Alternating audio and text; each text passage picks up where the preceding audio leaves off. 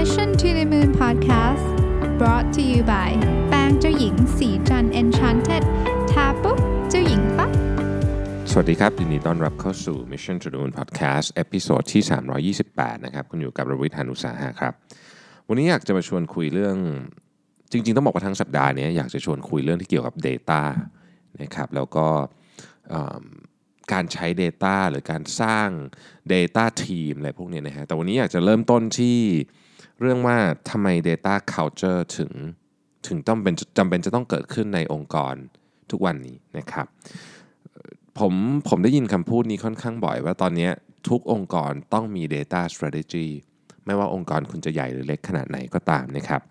และการไม่มี Data Strategy ก็เป็น Data Strategy อย่างหนึ่งเนาะคือก็เป็นทางเลือกทางหนึ่งว่า โอเค เราตัดสินใจว่าเราจะไม่ทำ Data ตอนนี้มันก็เป็น Data Strategy ประเภทหนึ่งเหมือนกันนะครับที่ทั้งนี้ทั้งหมดทั้งมวลเนี่ยต้องบอกว่าช่วงนี้ผมศึกษาเรื่อง Big Data ค่อนข้างเยอะ แล้วก็ไม่ใช่ Big Data ขอโทษ Data Analysis นะฮะ Big Data ก็เป็นก็เป็นอีกเรื่องหนึ่งเนาะคือคือ Data Analysis เนี่ยมันก็จริง ๆ ไม่ต้องไปเอาข้อมูลอะไรเยอะแยะหรอกครับเอาเท่าที่มีนี่แหละเพียงแต่เราต้องตอบ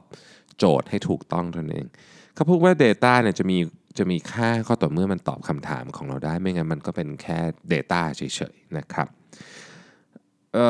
ผมศึกษาค่อนข้างเยอะช่วงคือคือก็ก็ผมก็ศึกษาได้ประมาณหนึ่งนะฮะก็คงไม่ได้ลงลึกมาก เพราะว่าทางทีมเทคโนโลยีเขาจะเป็นคน lead เรื่องนี้อยู่แล้ว แต่ Data มันไม่ใช่เรื่องของทีมเทคโนโลยีพอๆกับที่ branding ไม่ใช่แค่เรื่องของทีม marketing อะฮะมันเป็นอารมณ์แบบนั้นเป็นเรื่องของทุกคนทั้งองค์กรนะแต่ว่า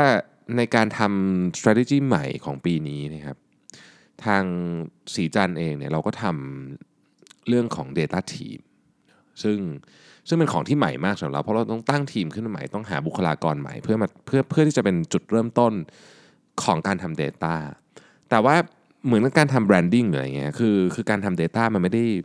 มันไม่ได้เกี่ยวข้องกับกับทีมนั้นทีมเดียว มันเป็นแค่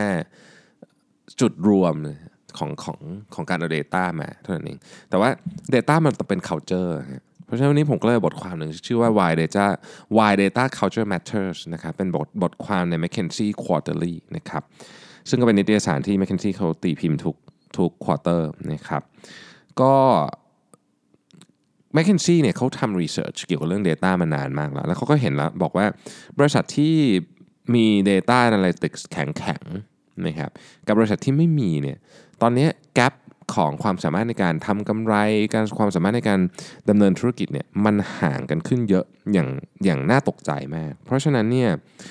การมี data analytics policy อยู่ในบริษัทเนี่ยมันช่วยหลายเรื่องนะครับช่วยเรื่องธุรกิจโดยตรงอยู่แล้ว ช่วยเรื่องการบริหารจัดการความเสี่ยงนะครับช่วยเรื่องของออการสร้าง culture ที่พยายามหา efficiency ที่เพิ่มขึ้นของพนักงาน นะครับแต่ทีนี้ทั้งนั้นเนี่ยมันก็จะมี loop ของมันที่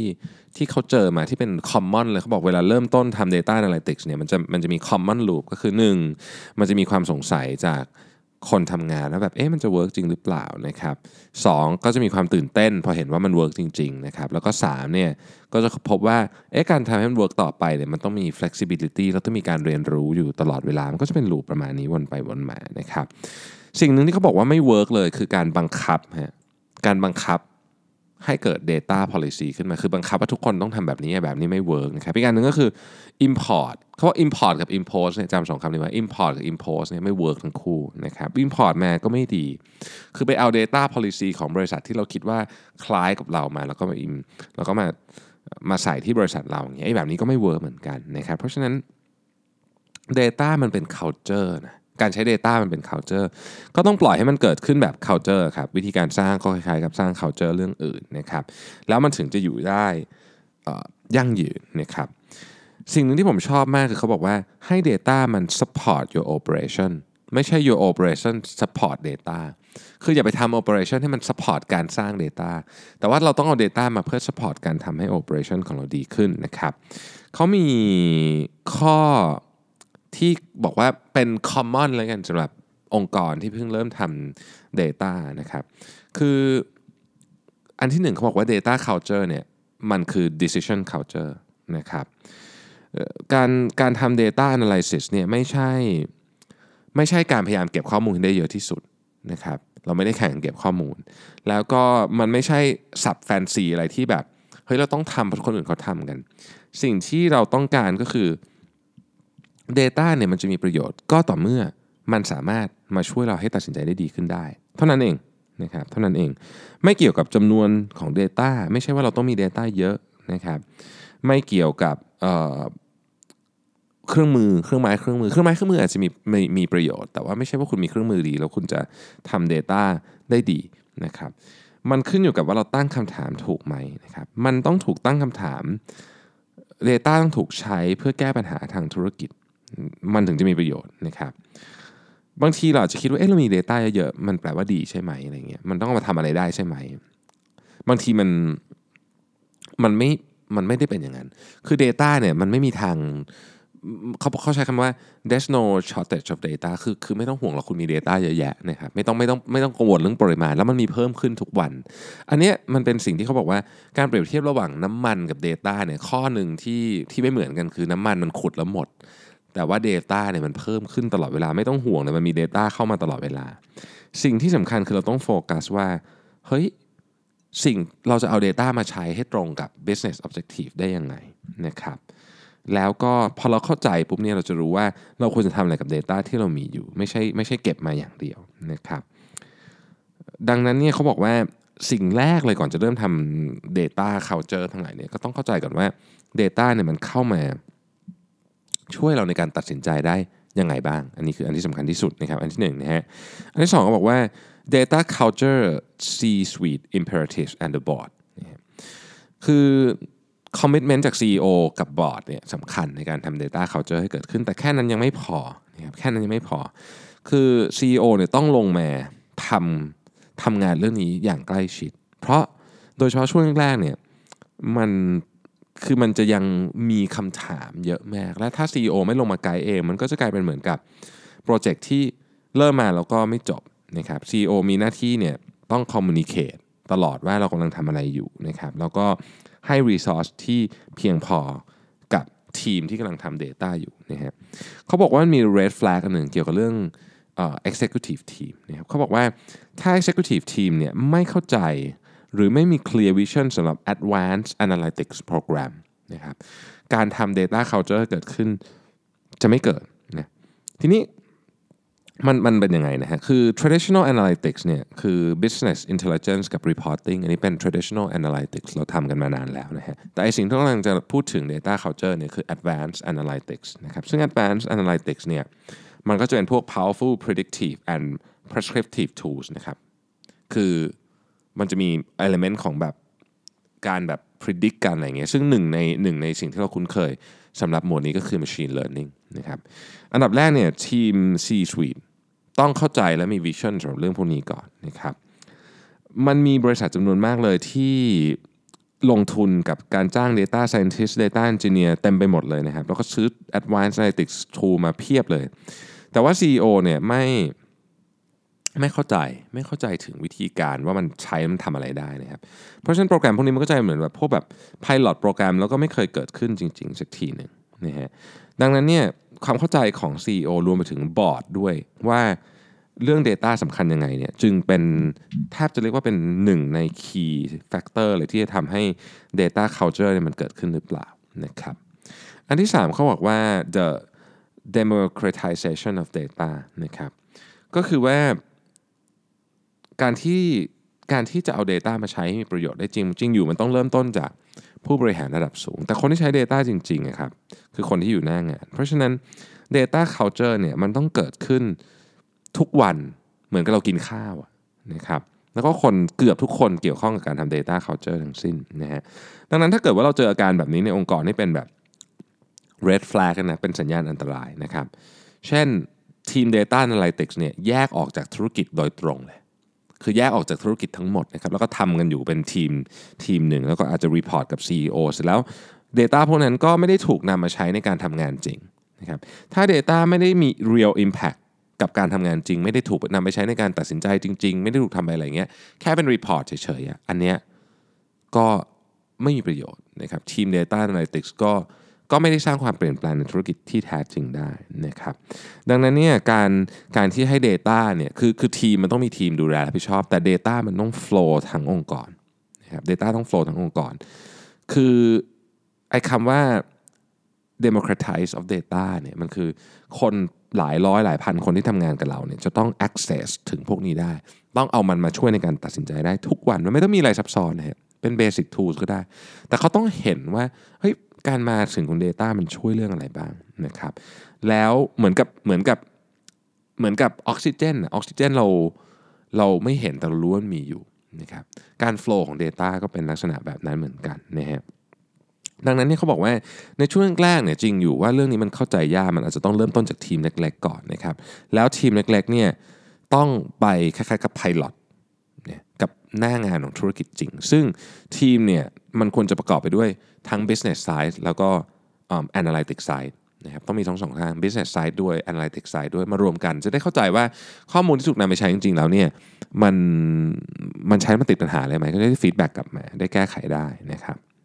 อีกอันนึงคือเรื่องของ data data culture and risk นะครับต้องเข้าใจว่าการมี data culture เนี่ยมันก็มีความเสี่ยงนะฮะ เข้ามาแล้วก็ต้องต้องรู้ว่าอะไรคือความเสี่ยงนะครับ แล้วต้องมีระบบการป้องกันที่ดีนะฮะเช่นความเสี่ยงเนี่ยเช่นสมมุติว่าเราไม่รู้เลยว่า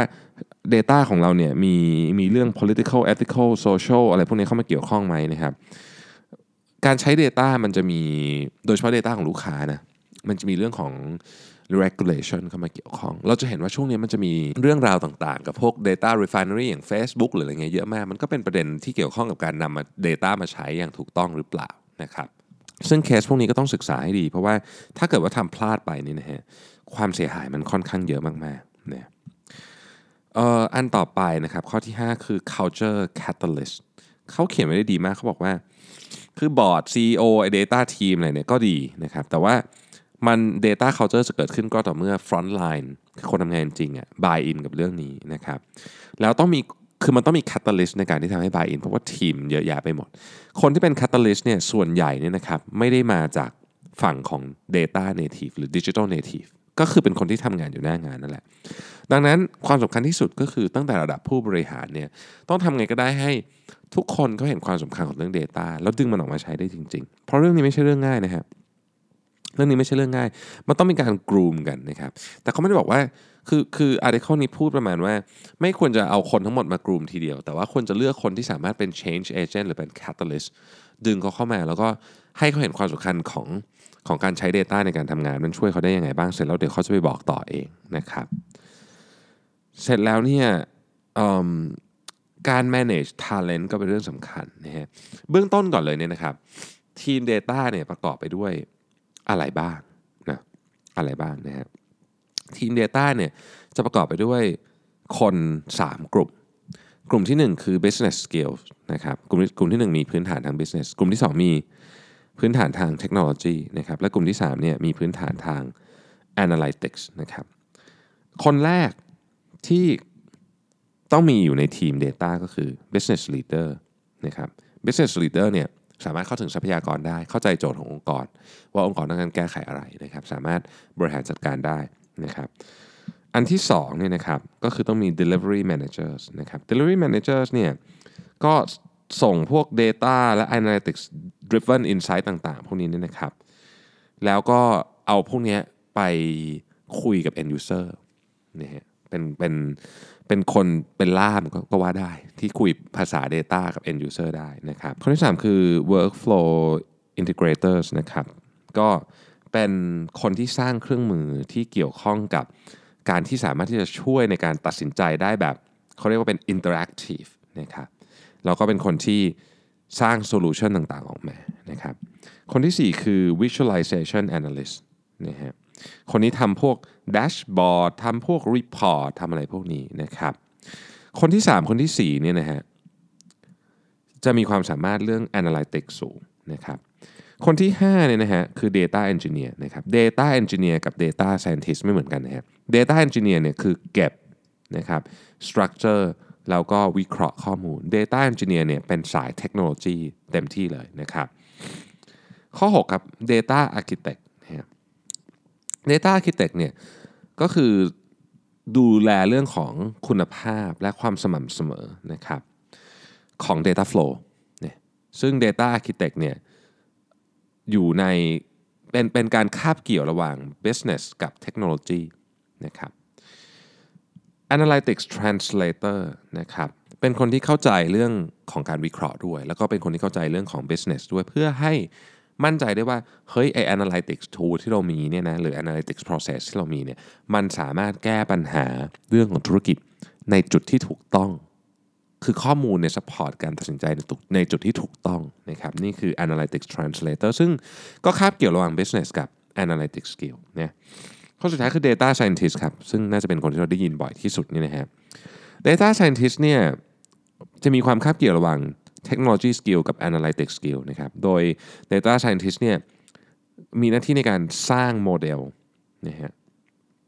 ในทาง stat นะครับแล้วก็อัลกอริทึมต่างๆนะฮะนี่คือ data team นะครับนี่คือ data team แต่ data team เนี่ยจะทำงานได้ก็แต่เมื่อองค์กรมี data culture นะครับผมคิดว่าเรื่องนี้เป็นเรื่องที่ท้าทายมากสำหรับคนที่ยังไม่ได้ทำเรื่อง data นะฮะ เพราะว่าเราเราก็เพิ่งเริ่มทำผมก็ยังไม่เห็นเลยว่าข้างหน้าเนี่ยมันจะมีอุปสรรคอะไรเยอะแยะขนาดไหน แต่เชื่อว่าไม่ไม่ไม่หมูแน่นอนนะครับแต่ว่ายังไงมันก็ต้องมีครับ เพราะว่าอย่างที่บอกฮะคือผมมีความเชื่อจริงว่าอีกหน่อยเราจะจะจะตัดสินกันด้วยหนึ่งเรื่องก็คือเรื่องของความแข็งแรงของการเอา Data มาใช้ ไม่ใช่ปริมาณเยอะนะผมผมผมก็ยังเชื่อว่าปริมาณไม่ได้เกี่ยวเกี่ยวว่า Data ที่เรามีนี่มันมาช่วยเราตัดสินใจได้ดีขึ้นหรือเปล่านะครับ อีกครั้งหนึงนะครับ บทความนี้มาจาก m c k เคนซี่ซึ่งสามารถเข้าไปดูในเว็บไซต์ได้นะครับ บทความชื่อว่า why data culture matters นะครับ ก็อ้อลืมบอกนะครับวันนี้ที่ไม่ได้ Tech Monday เพราะคุณแบงค์ไม่ว่างนะครับ ผมก็เลยต้องมาอัดแทนนะฮะตอนตอนนี้ก็เดี๋ยวคุณแม็กก็คงจะมาในสัปดาห์หน้านะครับ ผมก็ใครมีคำถามนะครับหรือคำถามในตกหล่นที่ผมไม่ได้ตอบเมื่อวานนี้ก็ส่งเข้ามาได้เลยนะครับ แล้วเดี๋ยวจะตอบให้วันอาทิตย์ ขอบคุณที่ติดตาม Mission to the Moon Podcast สวัสดีครับสัสิ เพราะความสดใสมีได้ทุกวัน